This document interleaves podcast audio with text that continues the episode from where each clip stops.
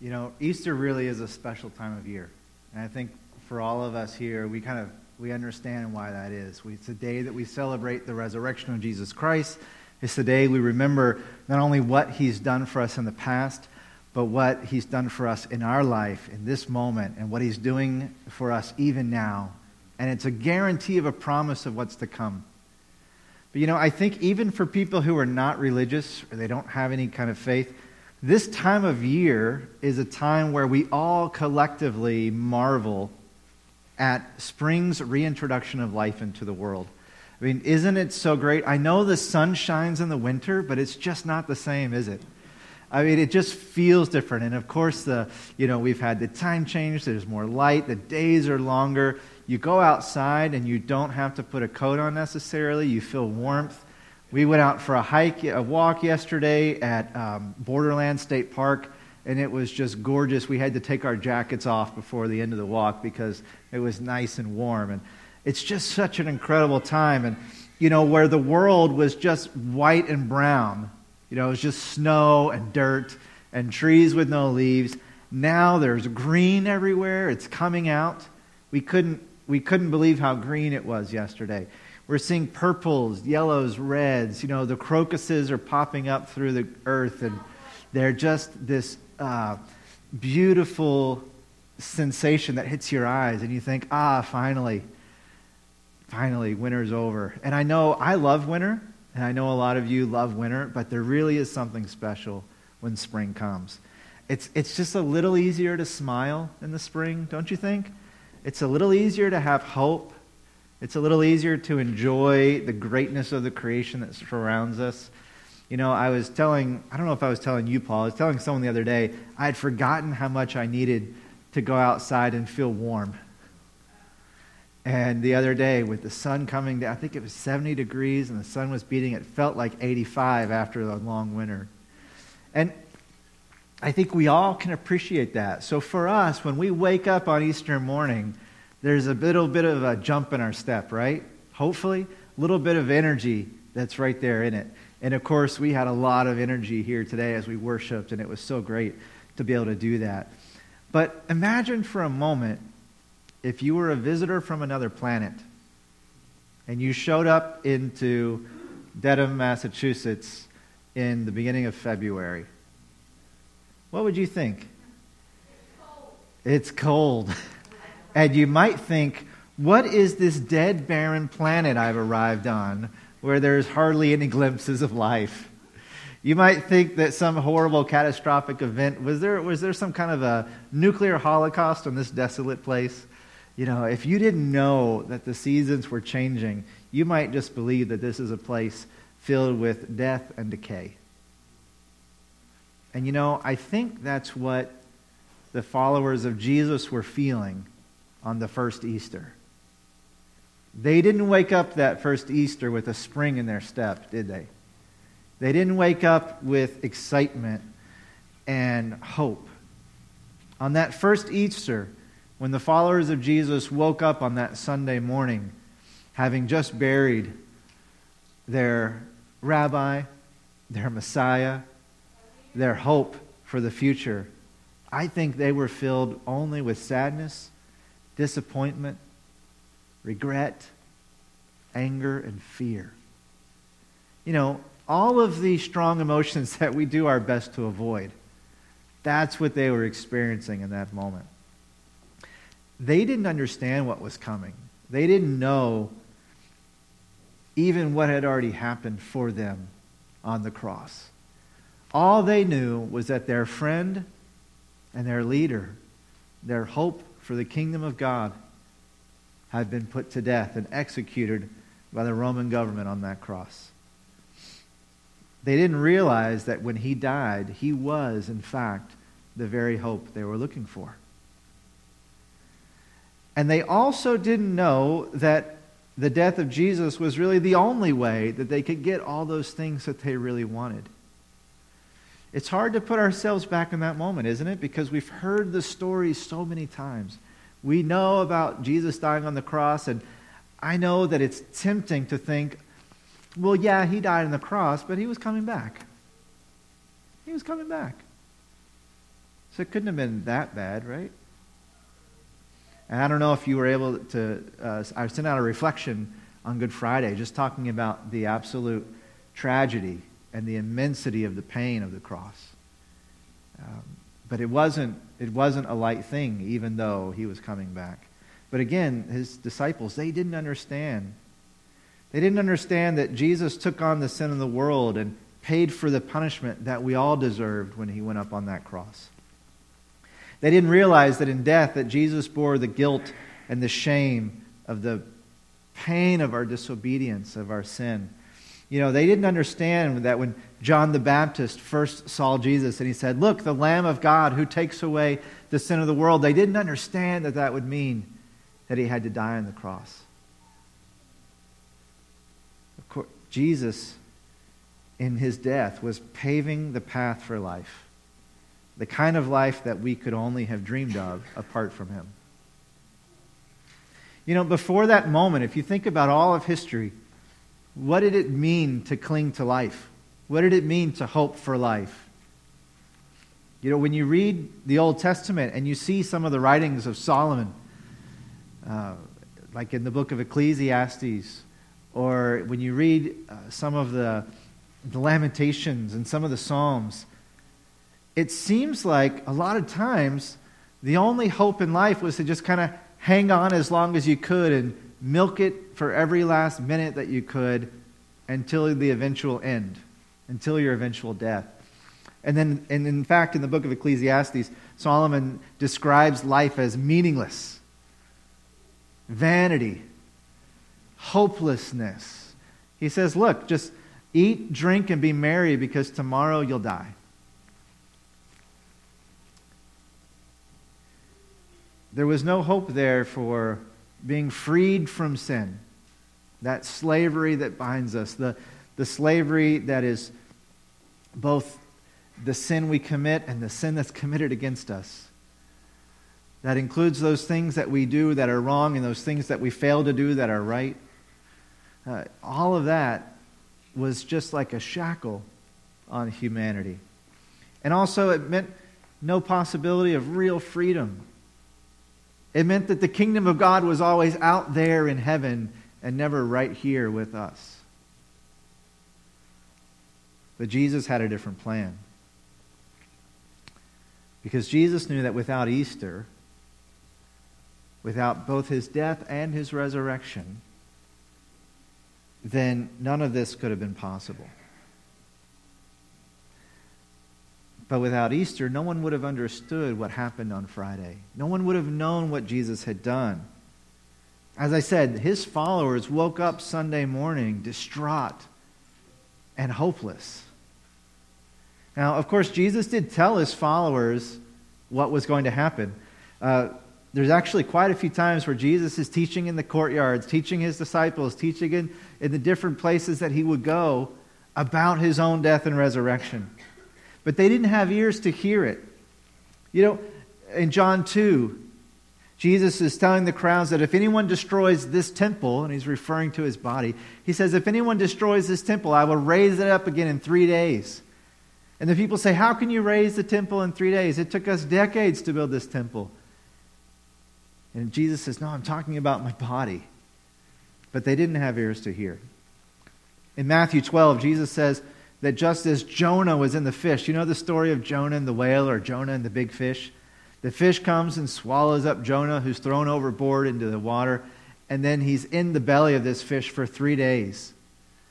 And when you read the book of Jonah, the language there is very poetical, and it, sometimes it's hard to know what's figurative and what's literal in the sense that it says that he was in the belly of the fish, and there's some indication that he was dead those three days in the fish. It's hard to know if that's meant literally or figuratively. But then Jonah comes out of the fish and he lives and he fulfills his purpose of preaching salvation, in this case to Nineveh. And Jesus says, just as Jonah was in the fish for three days, so the Son of Man must be in the belly of the earth for three days, must be in the ground for three days, and then raised again. And then in Matthew 16, when Jesus tells the 12 disciples, his most intimate friends, that he must die at the hands of the, the, the leaders of Israel, both the Jewish and the Roman leaders, and then be raised again on the third day, Peter rebukes him and tells him, No, it must not be so. And this is when Jesus utters that famous phrase, Get behind me, Satan. Peter is tempting him to avoid the very thing that he's come for, the very thing that is most necessary. And then in John chapter 10, Jesus very explicitly says that he alone has the authority to lay down his life, meaning that no one can take his life unless he allows it, and that he alone has the authority to take it up again. Now, talk like that from the mouth of anyone else is what we call technically crazy. That's the technical term for that. He's insane if he thinks that's true. Anyone who thinks that they can allow themselves to die and then allow themselves to be brought back to life by their own authority and power, they've lost it. But not Jesus. And you know, I bet they had their moments, those followers, those disciples, where they thought, is, is he losing it? Can we, can we really trust and follow this guy who says that he can bring himself back to life? He's not even claiming that God will bring him back to life. He will bring himself back to life. And so it was hard. Hard to believe. But today, what I want to invite us to do together is to look at one passage where Jesus describes his death and his resurrection in John chapter 12. If you have a Bible, I encourage you to open it up. If you don't have one, there is one underneath one of the seats nearby, and then I'll have part of it up on the screen. So in John 12, Jesus is, this is um, him teaching and preaching in Jerusalem right after what we celebrated last week, which is Palm Sunday, this triumphal entry. Jesus comes into Jerusalem and he's, he's uh, greeted with Hosanna, Hosanna. Blessed is he who comes in the name of the Lord. Blessed is the King of Israel. Hosanna in the highest. But then, right after that, he's out in the courtyards of the temple and he's teaching and preaching. And he says this uh, The hour has come for the Son of Man to be glorified. In the book of John, multiple times his disciples ask him, Are we going to Jerusalem now? Are we going to Jerusalem now? And he says, My hour has not come. But here, just the week of his death, he says to his disciples, Now the hour has come for the Son of Man to be glorified. And Son of Man is just that phrase that Jesus uses to refer to himself. You might think that it points to his humanity, but it's actually a reflection of Daniel, the book of Daniel, where, where really the Son of Man is, in fact, the God of the universe. It's actually a claim to his deity to call himself the Son of Man. And he says, It's time for me to be glorified. Very truly, I tell you, unless a kernel of wheat falls to the ground and dies, it remains only a single seed. But if it dies, it produces many seeds. Anyone who loves their life will lose it, and anyone who hates their life in this world will keep it for eternal life. Jesus is talking about himself, and he's also talking about us. There is a pattern built in to the world. There is a, uh, a reality that governs both the natural world and the spiritual world that God has built into the fabric of the universe. Right? The natural and supernatural worlds were created by the same Lord and God. They were, they were brought into existence by the same by the same spoken reality of the Lord. And so, in, in no cert, uncertain terms, Jesus is saying the prerequisite for life is death. If you want to see more life, something has to die. Just as it is with a seed in the ground, so is it with me. Do you guys remember the first time you planted something in the ground? Did anyone here grow up on a farm, have that, I would say, privilege of growing up on a farm, or Maybe you grew up and your parents had a big garden outside the house.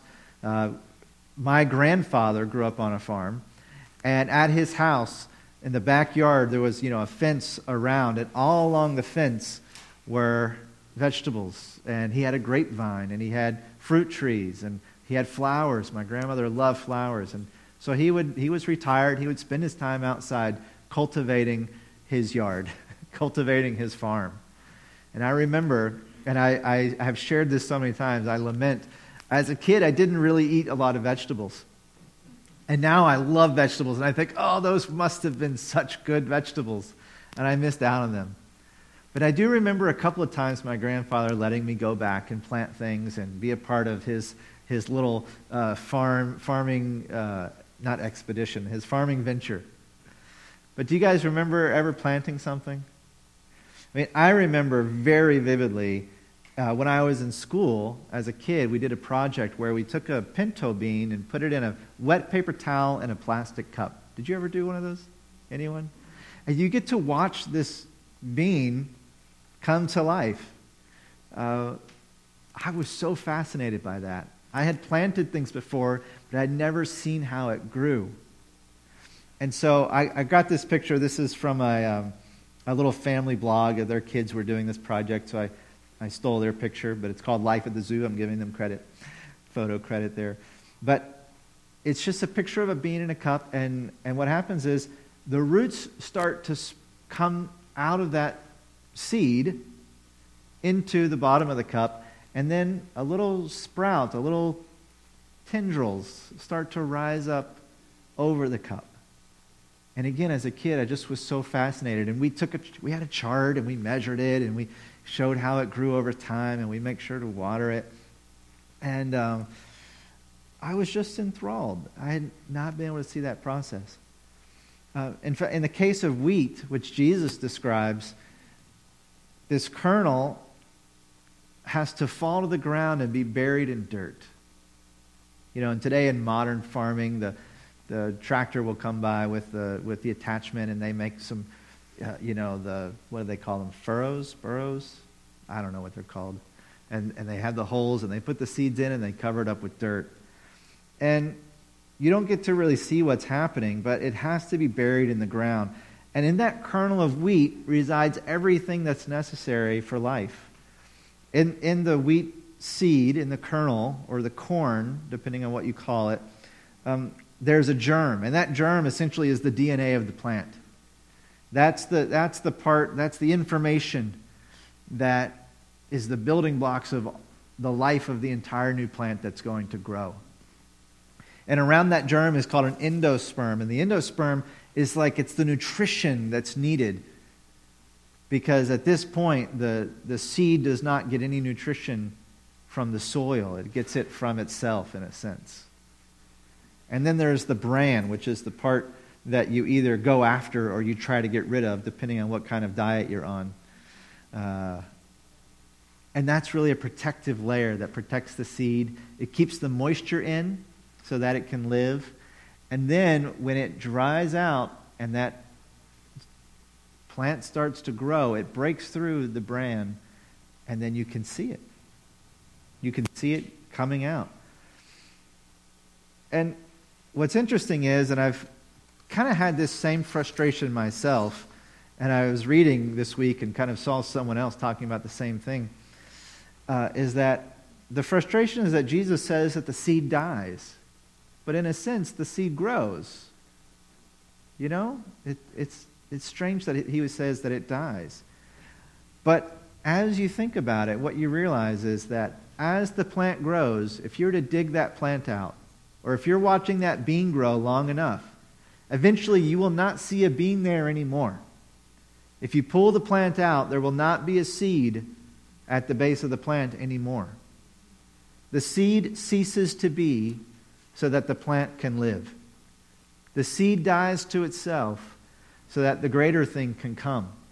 And by the greater thing, you know, Jesus talks in the Bible about people who have a 30, 50, and 100 fold return.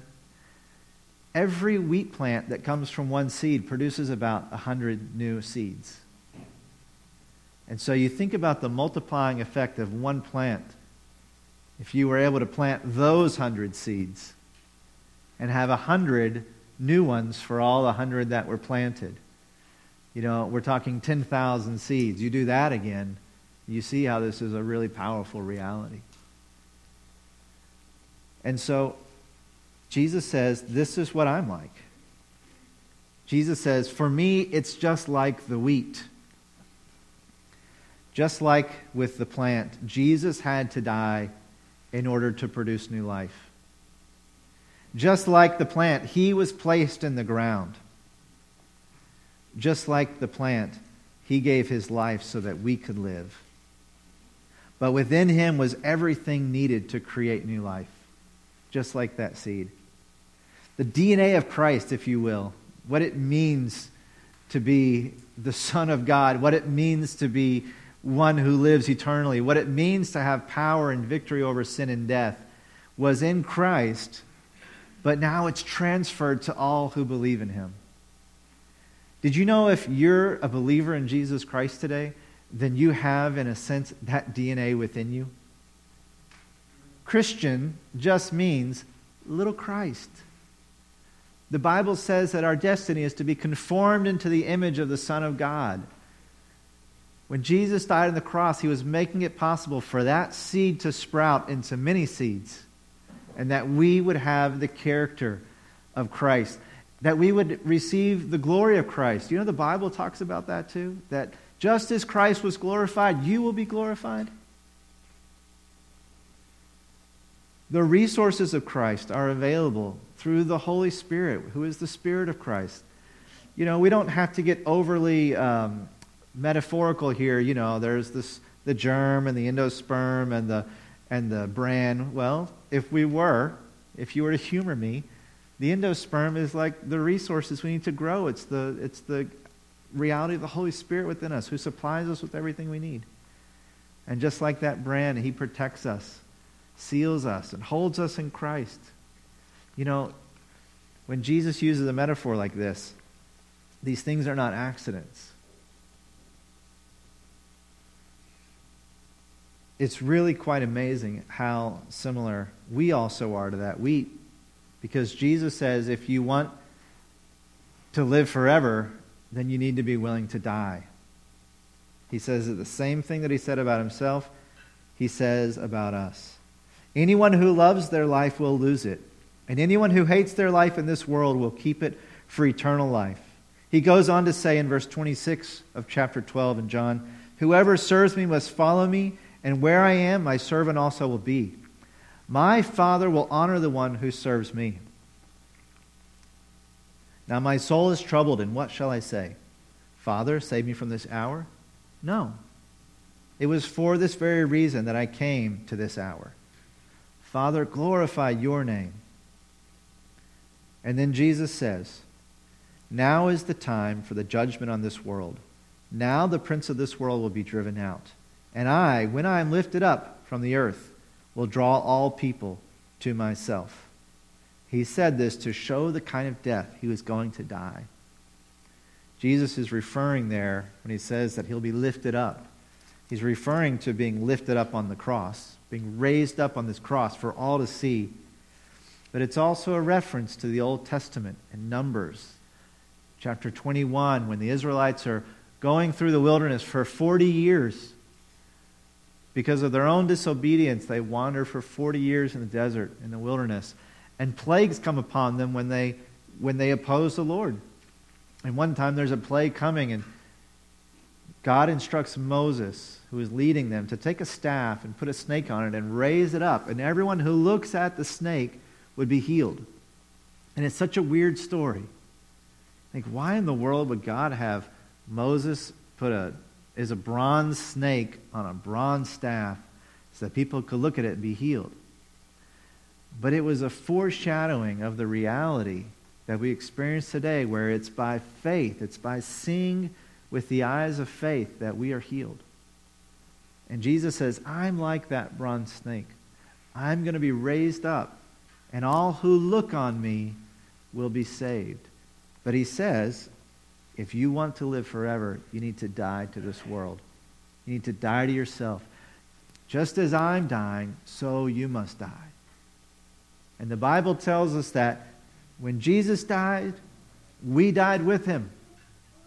But when Jesus was raised to life, we were raised with him as well. And this is the one caveat to Jesus' story, to Jesus' metaphor. When the seed of the wheat goes in the dirt and it dies, and you pull that plant out, there's no evidence of that seed anymore. But with Jesus Christ, when he dies, he is raised again to life and he continues to live. And when we die to ourselves, we continue to live. We don't cease to exist so that something, someone else can live. We continue to live, and yet others live. Jesus continues to live, and yet others live. And this is the miracle of Easter. It's that the seed doesn't stay dead. It's that Jesus doesn't remain in the ground. He's raised again. He overcame the curse of sin and he defeated death itself. This is no regular seed. Not only did he defeat death, but by his sacrifice, we have overcome the curse of sin. And when we put our trust in him, we defeat death. Paul picks up this theme in 1 Corinthians 15. This is where we're going to end today. If you have your Bibles, I invite you to turn to 1 Corinthians chapter 15. We're not going to look at every verse. We're going to go through a little bit, kind of jump around a little bit just to hit the, the, the relevant points. But the Apostle Paul here describes the hope that we have in the resurrection the resurrection both of Jesus Christ and our own, and how Jesus' resurrection is both the precondition and also the guarantee of our own victory over death. 1 Corinthians 15, we'll start in verse 3. And Paul says to his audience, to the recipients of this letter, he says, What I received, I passed on to you as of first importance that Christ died for our sins, according to the Scriptures, that he was buried, and he was raised on the third day, according to the Scriptures.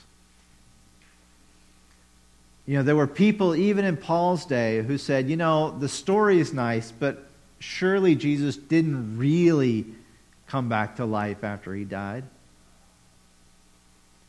Surely that's a metaphor for something. Surely that's a spiritual reality and not a physical reality. Surely what you're talking about is that, you know, in a sense, the, the message of Christ lived on. Paul says, no, I'm talking about the real deal. I'm talking about he actually lived. That, that he appeared afterwards. In verse 5, it says, He showed himself to Peter and then to the 12 disciples. After that, he appeared to more than 500 of the brothers and sisters at the same time, most of whom are still living. Paul's point is you can go check it out. I'll give you references. Do the background check. It really happened. He says, Christ has indeed been raised from the dead, the first fruits of all who have fallen asleep, meaning all who have died. He's the first one who died and came back to life, if he's a first fruit, which is a reference to the, the first things that you gather in the harvest, the first fruit is proof that more fruit is coming. All right? You don't have a first fruit without a second fruit. This is, this is the, when you plant things in the ground, you know, we, there was this great movie called Faith Like Potatoes, and one of the, the metaphors for the movie is this guy is literally a potato farmer. Is he in South Africa? A potato farmer in South Africa. One of the things about potatoes is you plant them in the ground and they grow underground. And if you dig them up to see if they're growing, you'll kill them. You have to wait. And then when it's time for harvest, you don't know what's down there. But once you dig up your first plant and it's full of potatoes, then you know that you've got a field full of potatoes. It's the first fruits. You see, the trees are starting to bud. When the trees start to bud, you know the other buds are coming. It's still a healthy tree. The tree is alive. It made it through winter. It's the first fruits. When Jesus is dead on the cross, buried, and then raised again on the third day, He's the first fruits. He's the sign that more fruit is coming. So it says that Jesus is the first fruit of those who have fallen asleep. Those who have died, who know Christ, who've put their faith in Him, who've trusted in Him, they will be raised from the dead also. For since death came through a man, the resurrection of the dead comes also through a man. He's referring to Adam. Death enters the world through Adam and Eve. And now life, resurrection life, enters the world through Jesus Christ. But someone will ask, How are the dead raised? What kind of body will they have? What kind of body, with what kind of body will they come? Paul, ever ready to lay out a nice, well placed insult, says, How foolish! You fools. What you sow does not come to life unless it dies. He's saying the same thing that Jesus said. When you sow, you do not plant the body that will be, but just a seed, perhaps of wheat or something else. So it will be with the resurrection of the dead. The body that is sown is perishable, but it is raised imperishable. It is sown in dishonor, and here it is. It is raised in glory. It is sown in weakness. It is raised in power. What Jesus says, what Paul says, they're saying the same thing. Don't hold too tightly to this. This is just the seed. Don't be afraid of what's coming. Because just as Jesus was raised from the dead, so when this seed is planted, you will be raised from the dead, imperishable, in glory, and in power. Does that sound good? Would you like to be imperishable? Would you like to have glory? Would you like to have power? Jesus says, Anyone who will not give up their life in this world will not have eternal life. Paul says, Don't be fooled to think that what is being planted is what will grow. Something better will grow, something different will grow. This is the reality of Easter. Remember those followers of Jesus on the first Easter. When they woke up, they were hopeless and defeated. But when we wake up on Easter, we wake up to the greatest hope the world has ever known. We wake up knowing that though Jesus died for us, he also lives for us. Though he took upon himself our sin and weakness, he also bestowed upon us righteousness and power. Our life has come through his death. Today is the day we celebrate not only the resurrection of Jesus, we also celebrate our own coming resurrection. Because knowing that Jesus, like a seed, was planted in the ground in death, also means knowing that our harvest is coming. Our harvest is coming. He is the first fruits. We are the ones to come. So today, put your hope in Jesus. Take heart knowing that his life is only the first act of our eternal story and that what we do here is only a pointer of what is to come. Revel today in the glory of Christ because his victory over death will result in your glory in eternal life. This is life through death. This, my friends, is the joy of Easter. Let's pray. Father, we thank you that this morning we have the opportunity, Lord, to gather, to worship, to put our trust and hope once more in you, and to be reminded that this story isn't just a story for 2,000 years ago. It's a story for today. It's a story. It's a story for. Can you turn that? Yeah. And it's a, it's a story for today, and it's a story for tomorrow. And so, Lord, we thank you that as we are here, we're reminded not only that you died and rose from the dead, but that your victory over death is the assurance of our victory over death. And so, Lord, help us today not only to believe that and to trust in you, but to uh, just receive that joy and hope and confidence that comes because of what you've done for us. In Jesus' name we pray. Amen.